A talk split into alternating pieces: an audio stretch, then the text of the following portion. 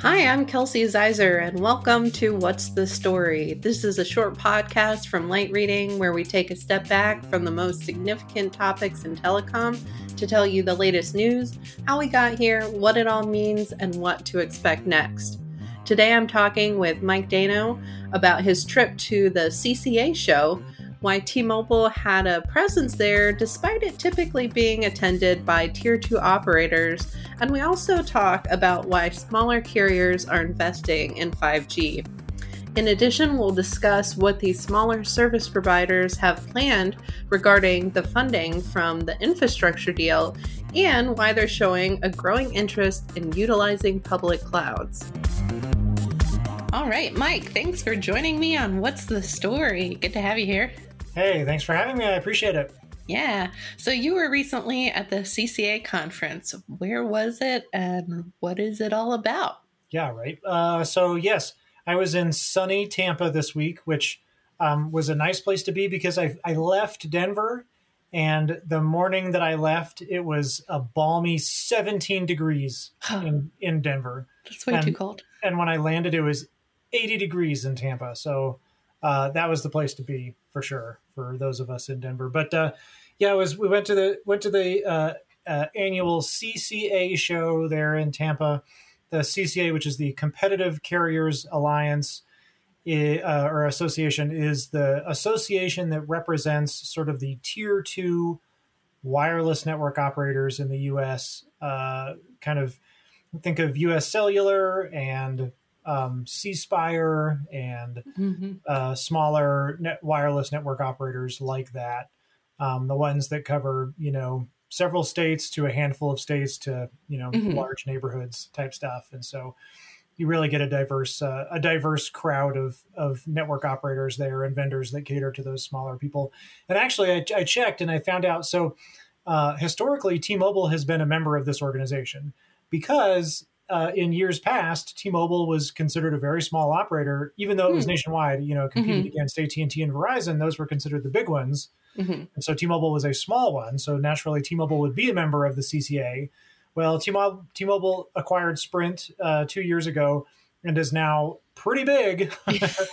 it's it's no longer small. However, it is still a member of the CCA and did have uh, some executives there at the show. So this show is it's kind of morphed over the years, but uh, technically it's some of the smaller carriers, and that was the primary primary attendee was a yeah. small network operator and the vendors that support them. So that was why in that one picture I saw, um, I think on social media uh, that you took, where there was a like really bright magenta background and. Yeah yeah, thought, what the heck was this sponsored by T-Mobile? Like tongue in cheek, and then you know, it's actually sounds like it was kind of spot on. mm-hmm, I had to I had to ask to make sure because T, like I said, T-Mobile's been there in the past, but they're like mm-hmm. still there. So I was like, wait a minute, they're not quite. They're actually bigger than AT and T now, technically. Yeah, that's interesting uh, that they're still taking part in it. Yeah, um, yeah, and they, I mean, to and to be fair, they did explain that the the so CCA is is primarily like a trade association. They they go to DC and you know try to bring home the bacon for their members from from Washington. Mm-hmm. And T-Mobile's uh, some of T-Mobile's regulatory goals are different from the regulatory goals of Verizon and AT and T. So. Okay, that's helpful. Yeah, that makes sense. Why they yeah. they'd still sort of participate then. Right. Um, so what were what were some of the highlights and uh, big takeaways from the show? Yeah, actually, I thought there were a couple of very interesting highlights and big takeaways since you asked. um, so I think the, I mean, the big, the big takeaway for me was that these small carriers, you know, which, you know, have, you know, between like 10,000 and a couple of million subscribers each, uh, they're launching 5G. Like they are definitely doing this. I think there was a little bit of a question as to whether or not they would follow, you know, the big carriers in terms of uh, launching 5G, but but they are. They're they're buying the spectrum. They're investing millions of dollars in just buying the spectrum. Wow. A lot of these small guys, and mm-hmm. including my favorite, which was Appalachian Wireless, that I had, I did not know about that one before. Is that based in North Carolina? They cover well, they cover the mountains of of uh, eastern Kentucky and oh, okay, gotcha. and other locales they're in, and so um, they're launching 5G. Man, they they bought millimeter wave spectrum, they bought midband spectrum. They're They've got a vendor that they did not name, but they've got a three-year rollout plan for standalone Wow. 5G, which is you know kind of an advanced. Yeah, that's Um, impressive. Yeah, right. So and they were not alone. There's lots of other of these carriers that have pulled the trigger, have plans. You know, got the spectrum, uh, deploying it in various scenarios. Some of them are taking a wait and see approach. Some of them are you know doing. They've got they all got have have slightly different strategies. Some are doing fixed wireless. Some are not. Some are doing you know millimeter wave. Some are not. Uh, so they're all moving at a little bit different speed. Uh, some of them are, are testing Open RAN.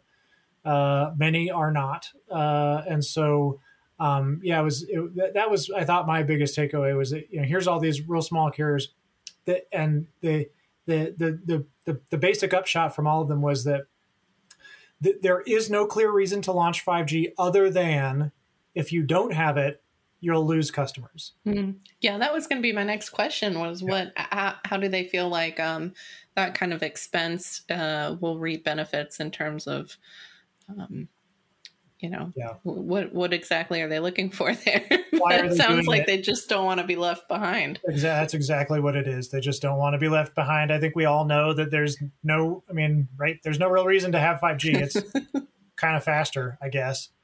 Uh, and, uh, you know, is making a lot of advertising executives really rich, I think, from all the ads. And otherwise, there's not a whole, there's not a real clear Right. thing. But um, so a lot of these smaller carriers though are launching 5G, and and and a big reason for them is is really you know not to lose any customers to the big Mhm. network network operators because of it. That's a you know very fair argument for them. They don't they don't want to lose customers for any reason. The other big uh, driving force for them is roaming. Mhm. So if Verizon is looking for you know to roam in Eastern Kentucky, Appalachia, uh, you know this this this the carriers that are there, the small carriers that are there, have to offer 5G in order to obtain those roaming revenues from the big companies, and vice versa. You know that that um, they want their customers to be able to roam on 5G elsewhere and internationally. So um, yeah, that they're all doing the 5G. Were there any discussions there in terms of the types of challenges that um, these, you know, tier two carriers face, um, as as opposed to some of the larger carriers? Um, you know, I, I, I imagine um, providing connectivity to some of these more rural areas would would definitely be a challenge. Were there any discussions around that at all? Oh yeah, I mean the issues are are the same but very different for them. It's the same in terms of like they jo- they have to buy radios, um, you know they got to get handsets, but the but the the actual workings of those the solutions to those problems are are often much different because um, you know in some cases they have very different spectrum band or spectrum band configuration than the big guys, and so they need to Mhm. wait for the equipment vendors to support their sort of unique take on all these spectrum bands. And the same with phones, they you know they need to wait for the phones to have the right sort of mixture of bands and stuff. Um, so there's that, and then another one of the real big themes at the show was the infrastructure bill. Um, I think you and I have probably written dozens of stories by this point about all the billions of dollars that are in government funding that are coming into, you know, specifically for rural broadband.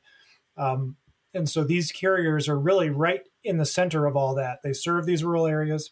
You know, all this money is going to providing broadband in rural areas, and uh, and so they're they're all sort of looking at how they're going to do this kind of thing, and and they don't know yet. And the, you know, the reason is is because that the way that that money will be allocated has not yet been decided. Uh, it will be allocated at a state level, but we're not real sure how.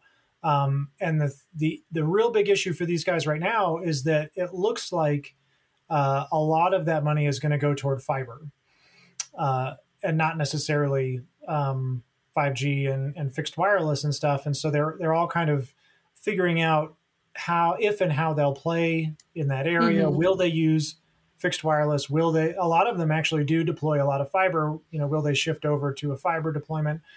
Uh, we did hear from uh, Alan Davidson, who is the head of the NTIA and the guy who is going to decide a lot of this stuff. He's going to uh, provide the uh, the uh, rules for the states for the grants that Mhm. will ultimately, you know, release that money. And so he he recorded a video message at the show, and he basically said, "Yeah, a lot of it's going to go to for, to fiber. Some of it will go to 5G," is what he said. Mhm. Yeah. So you know, we're left to wonder exactly how much and where and when. Right. Um, it that, makes you feel for them and, and and having to play that waiting game of knowing that there's that big pot of money, but like you said, how is it going to be used, and then not having um, control over you know everything that it will be used for. Like you know, you were mentioning a lot of it's going to fiber, so definitely feel for them and trying to plan ahead with all those stipulations and unknowns. Exactly. And the other, you know, eh, which is a, a, very related topic that they're all dealing with, or a lot of these companies are dealing with, is the FCC's RIP and Replace program. And uh, that is a program which is separate from the from the sort of rural broadband funding, but kind of related. It's that it's a FCC program that is specifically designed to take out the Huawei equipment and the ZTE equipment that a lot of these smaller carriers do have in their networks. Mm-hmm and then to replace it with equipment that's deemed secure. Uh, and so that is a huge, another huge uh, issue that is affecting a lot of these guys. It's the same kind of thing. It's like, how do we get this government money? But right now, it's it's really tied up because um, Congress only allotted about two billion, but uh, after receiving all the applications for that funding, they have a total of, re- of requests of almost six billion. So now they're basically going back to Congress and like, hey, can we have another oh three billion for this program? And and they yeah. don't know if they're going to get it. Those that mm-hmm. whole thing has stalled, and so meantime, these guys are basically just waiting. They're just in a holding pattern to see what is going to happen to all this equipment that they've got in their networks that they're they are legally required to take out. Right. It is yeah. they cannot have that in there. That sounds super frustrating. I know these they they there was I was surprised at how few uh, exasperated groans we heard. they all seemed relatively chipper. Oh, they were probably just happy to like see each other in person. I know exactly. That's that's what everybody said. It was great to be back. There was very few masks. Everyone felt pretty pretty safe. You know, the yeah. case loads are very low. No mask, indoor mask requirements or anything. So it felt like a return to norm for the show. Excellent. Yeah. yeah. Well, thanks so much, Mike. I appreciate this overview. It's been really interesting.